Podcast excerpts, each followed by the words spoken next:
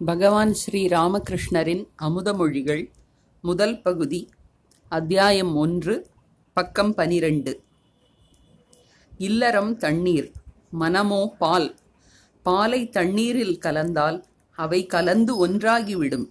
தூய பாலை காண முடியாது. அதே பாலை தயிராக்கி வெண்ணெய் எடுத்து அந்த வெண்ணெயை தண்ணீரில் இட்டால் அது ஒட்டாமல் மிதக்கும்.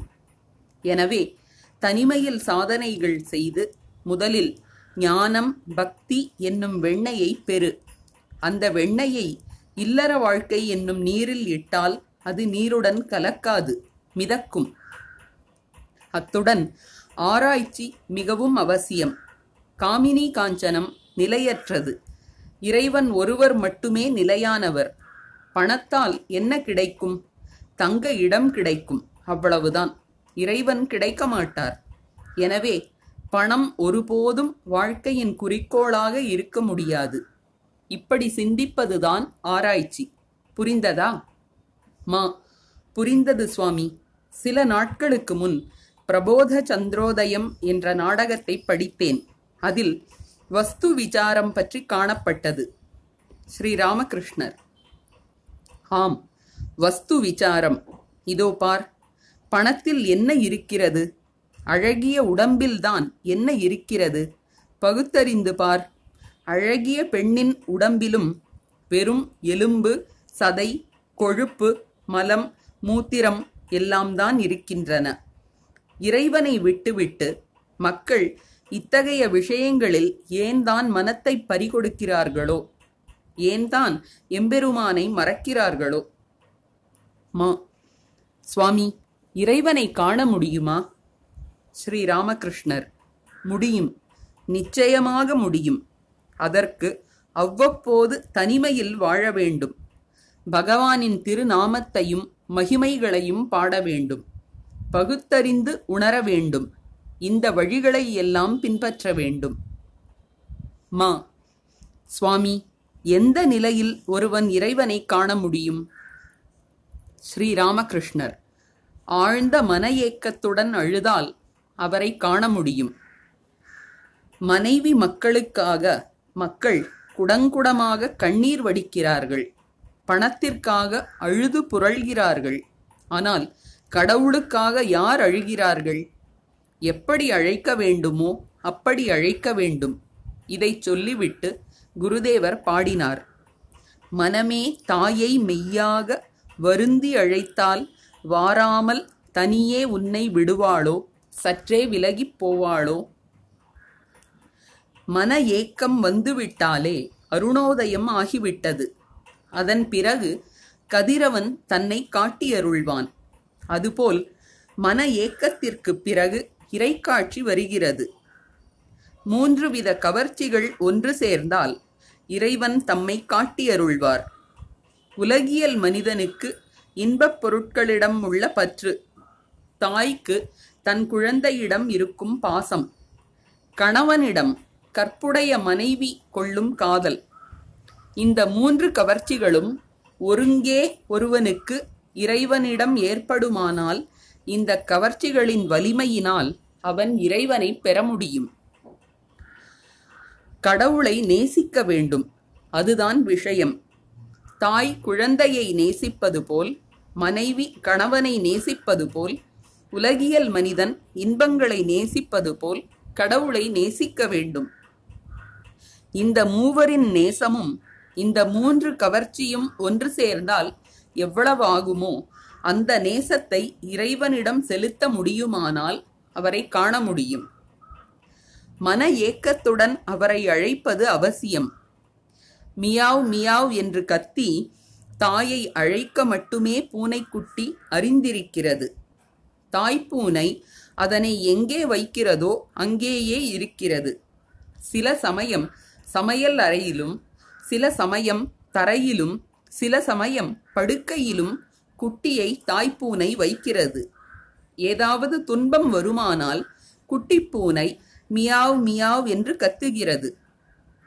கத்துவதை தவிர அதற்கு வேறு எதுவும் தெரியாது.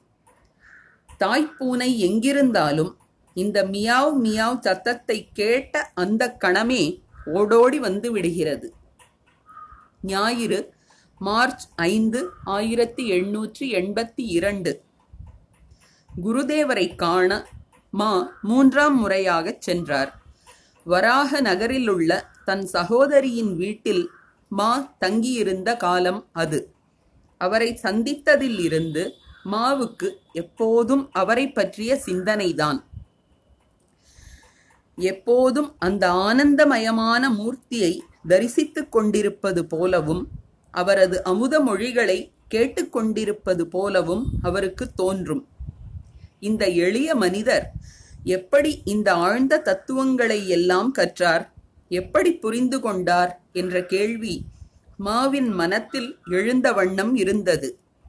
இவ்வளவு ஆழமான விஷயங்களை இவ்வளவு எளிமையாக யாரும் விளக்கி இதுவரை அவர் கேட்டதில்லை. மீண்டும் அவரிடம் எப்போது போவேன்? அவரை எப்போது காண்பேன்? என்பதே இரவு பகல் அவரது சிந்தனையாக இருந்தது. மெல்ல மெல்ல ஞாயிறும் வந்தது. வராக நகரைச் சேர்ந்த நேபால் பாபுவுடன் மா தக்ஷிணேஸ்வர கோவிலை அடைந்தார். மாலை மூன்று அல்லது நான்கு மணி இருக்கும். முன்பு பார்த்த அதே அறையில் குருதேவர் சிறிய கட்டிலின் மீது உட்கார்ந்திருந்தார். குருதேவரின் அறையில் இரண்டு கட்டில்கள் ஒன்றையொன்று ஒட்டியவாறு உள்ளன.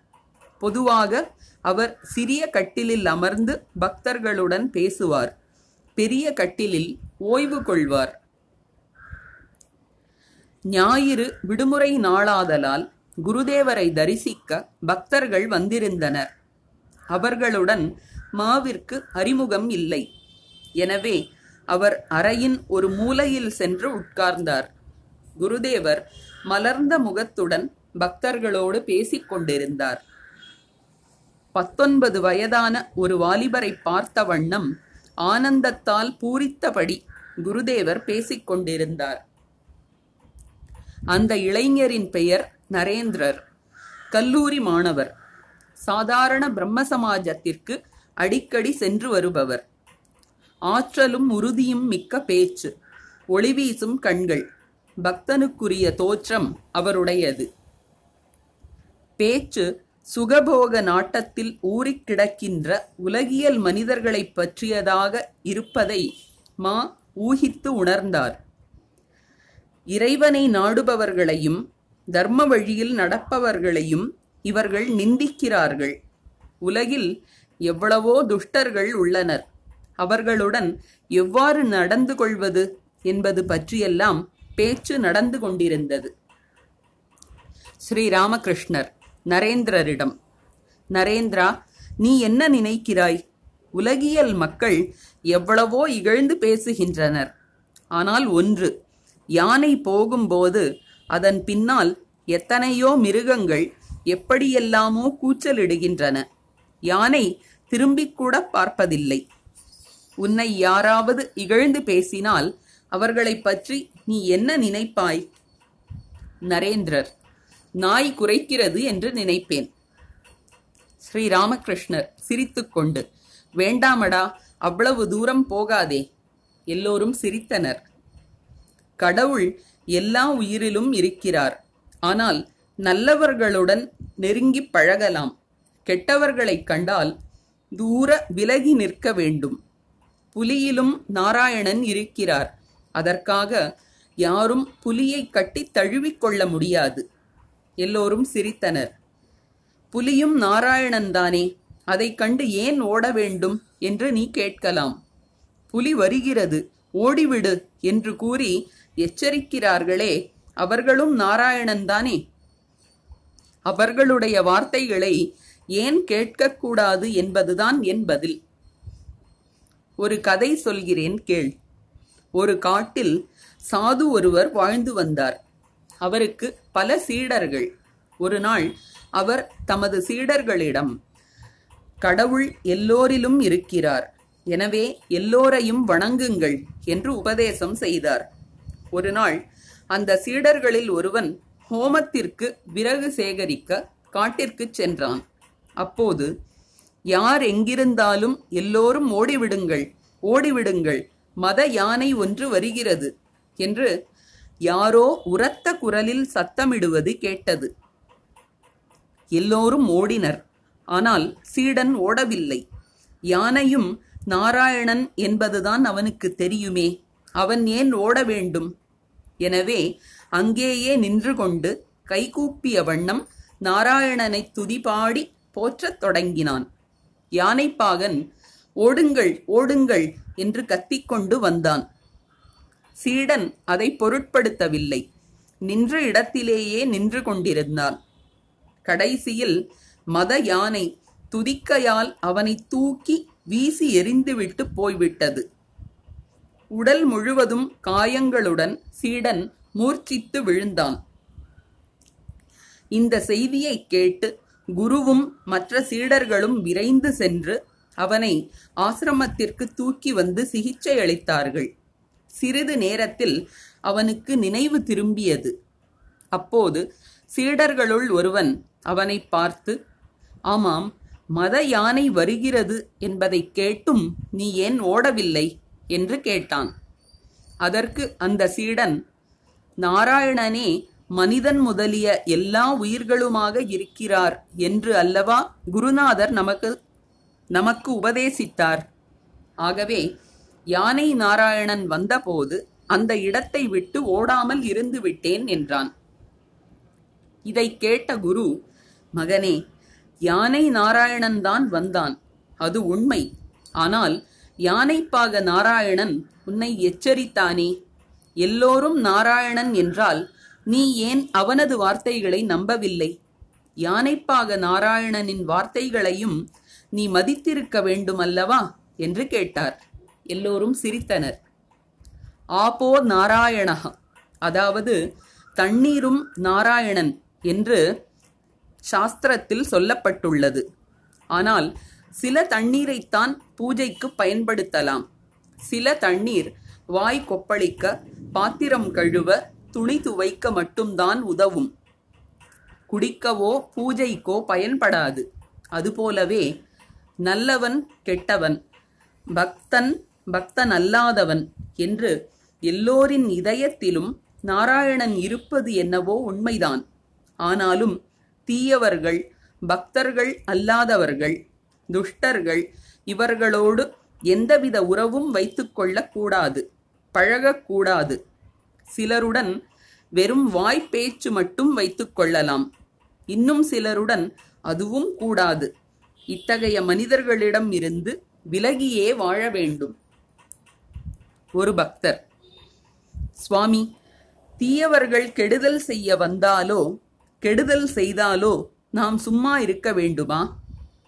ஸ்ரீ ராமகிருஷ்ணர் உலகில் வாழ நேரும்போது தீயவர்களிடம் இருந்து நம்மை காத்துக்கொள்ள சிறிது தமோகுணத்தை காட்டுவது அவசியம்தான். ஆனால் அவர்கள் தீமை செய்கிறார்கள் என்பதற்காக நாமும் அவர்களுக்கு தீமை செய்யக்கூடாது. சில சிறுவர்கள் புல்வெளியில் மாடு மேய்த்துக் கொண்டிருந்தார்கள். அங்கே கொடிய விஷப்பாம்பு ஒன்று வசித்து வந்தது. பாம்பிடம் உள்ள பயத்தால் எல்லோரும் மிகவும் எச்சரிக்கையாக இருந்தார்கள். ஒரு நாள் பிரம்மச்சாரி ஒருவர் அந்த புல்வெளி வழியாகச் சென்றார். மாடு மேய்க்கும் பிள்ளைகள் அவரிடம் ஓடிச் சென்று சுவாமி அந்த வழியாக போகாதீர்கள். அந்த பக்கம் ஒரு கொடிய விஷப்பாம்பு இருக்கிறது என்று சொன்னார்கள். அதற்கு அந்த பிரம்மச்சாரி பிள்ளைகளே அது இறந் இருந்துவிட்டு போகட்டும். அதனிடம் எனக்கு பயமில்லை எனக்கு மந்திரம் தெரியும் என்று சொல்லிவிட்டு தொடர்ந்து நடக்கலானார். பயத்தினால் அந்த சிறுவர்கள் யாரும் அவருடன் செல்லவில்லை. யாரோ வருவதைக் கண்ட பாம்பு படமெடுத்தபடி சீறிக்கொண்டு வேகமாக ஓடி வந்தது. பிரம்மச்சாரியை நெருங்கியதும் அவர் ஒரு மந்திரத்தை உச்சரித்தார். அவ்வளவுதான். சீறி வந்த பாம்பு மண்புழுவைப் போல் அவரது காலடியில் வீழ்ந்தது. பிரம்மச்சாரி அதை பார்த்து நீ ஏன் இப்படி மனிதர்களை துன்புறுத்திக் கொண்டு திரிகிறாய்? வா உனக்கு ஒரு மந்திரம் கற்றுத் தருகிறேன். இந்த மந்திரத்தை நீ ஜபம் செய்தால் பகவானிடம் உனக்கு பக்தி ஏற்படும். நீ அவரை பெறுவாய். பிறருக்கு தீங்கு செய்யும் இந்த தன்மை போய்விடும் என்று சொல்லி அந்த பாம்பிற்கு மந்திரத்தை உபதேசம் செய்தார். மந்திர உபதேசம் பெற்ற பாம்பு குருவை வணங்கி குருநாதா நான் எவ்வளவு சாதனை செய்ய வேண்டும்? என்று கேட்டது. அதற்கு குரு இந்த மந்திரத்தை ஜபம் செய் யாருக்கும் தீங்கு செய்யாதே என்று சொன்னார். பிறகு புறப்படும்போது நான் மறுபடியும் வந்து உன்னை பார்க்கிறேன் என்று கூறிவிட்டு சென்றார். சில நாட்கள் கழிந்தன. அந்த பாம்பு யாரையும் கடிக்க வருவதில்லை என்பதை சிறுவர்கள் கண்டு கொண்டனர் கல்லெறிந்தாலும் அது ஒன்றும் செய்யவில்லை. மண்புழுவைப் போல் கிடந்தது. ஒரு நாள் சிறுவன் ஒருவன் அதன் வாலை பிடித்து தூக்கி சுழற்றி தரையில் தரையில் அடித்தான். அதன் வாயிலிருந்து ரத்தம் பீரிட்டது சுரணையற்று வீழ்ந்தது. அதனிடம் அசைவோ நெளிவோ இல்லை. எனவே அது இறந்துவிட்டது என்று எண்ணி சிறுவர்கள் போய்விட்டனர். இரவு வெகுநேரம் சென்ற பிறகு பாம்பிற்கு உணர்வு வந்தது. மிகுந்த சிரமத்துடன் மெல்ல மெல்ல நகர்ந்து அது தன் வளைக்குள் சென்றது. அதன் உடம்பெல்லாம் சின்னாபின்னமாகி விட்டது. அசையக்கூட அதனிடம் தெம்பில்லை. நாட்கள் கடந்தன. அது எலும்பும் தோலுமாக ஆகிவிட்டது. பயம் காரணமாக இறை தேடிக்கூட பகல் வேளையில் வெளியே வருவதில்லை. எப்போதாவது இரவு வேளையில் மட்டும் வெளியே வந்தது. மந்திர உபதேசம் பெற்றதில் இருந்து அது யாரையும் துன்புறுத்துவதில்லை. மண் இலை உதிர்ந்த பழங்கள் இவற்றை தின்று உயிர் வாழ்ந்தது. இப்படி ஏறக்குறைய ஓராண்டு கழிந்தது.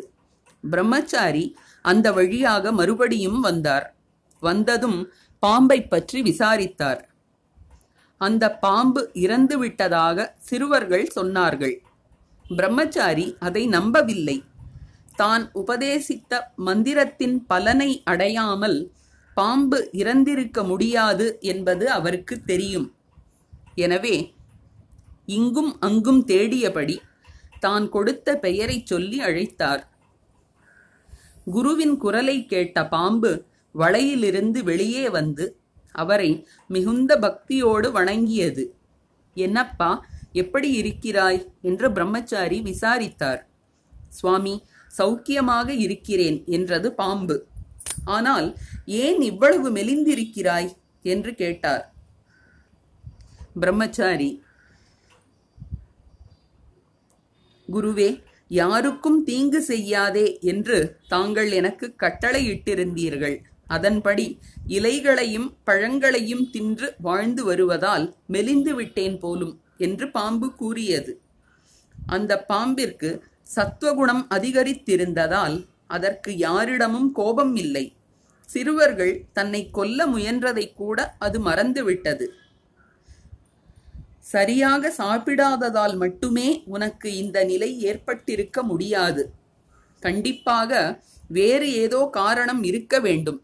சற்று யோசித்துப் பார் என்று பிரம்மச்சாரி கூறினார். சிறுவர்கள் தன்னை தரையில் அடித்தது அப்போதுதான் பாம்பின் நினைவிற்கு வந்தது. குருநாதா இப்போது என் நினைவிற்கு வருகிறது. ஒரு நாள் இந்த மாடு மேய்க்கும் சிறுவர்கள் என்னை தரையில் சுழற்றி அடித்தார்கள். அவர்கள் அறியா சிறுவர்கள். என் மனநிலை அவர்களுக்கு தெரியாது. நான் யாரையும் கடிப்பதில்லை. யாருக்கும் எந்த தீங்கும் செய்வதில்லை என்பது அவர்களுக்கு எப்படி தெரியும்? என்று பாம்பு சொல்லிற்று. இதை கேட்டதும் அந்த பிரம்மச்சாரி சீச்சி நீ இவ்வளவு முட்டாளா? உன்னை காப்பாற்றிக் கொள்ள உனக்கு தெரியாமல் போய்விட்டதே. மற்றவர்களை கடிக்காதே என்று சொன்னேனே தவிர சீராதே என்று சொல்லவில்லையே. சீறி அவர்களை ஏன் பயமுறுத்தவில்லை? என்றார். தீயவர்களிடம் சீர வேண்டும்.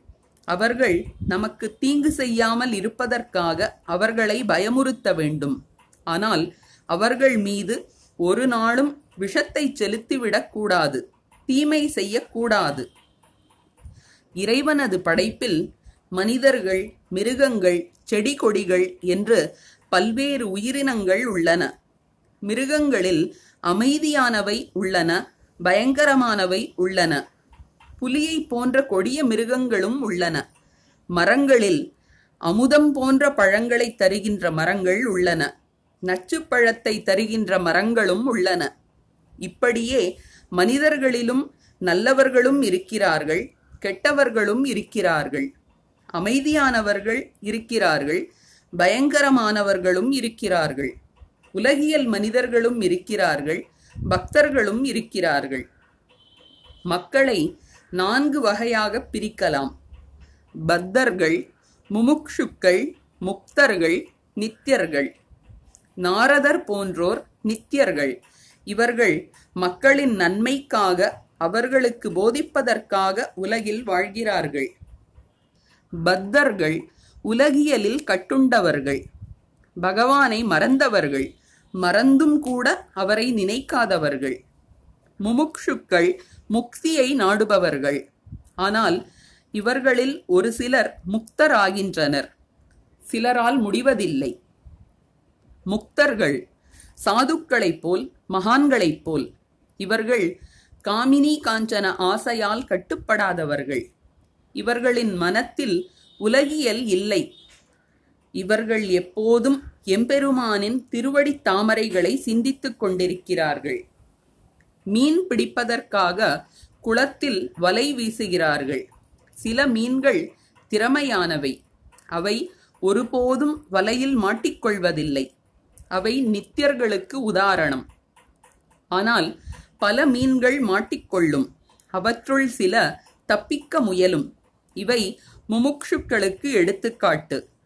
ஆனால் முயல்கின்ற எல்லா மீன்களாலும் தப்பிக்க முடிவதில்லை. ஏதோ இரண்டொன்று தடால் தடால் என்று வலைக்கு வெளியில் குதிக்கின்றன. அப்போது மீனவன் இதோ ஒரு பெரிய மீன் தப்பிவிட்டது என்று கூச்சலிடுகிறான்.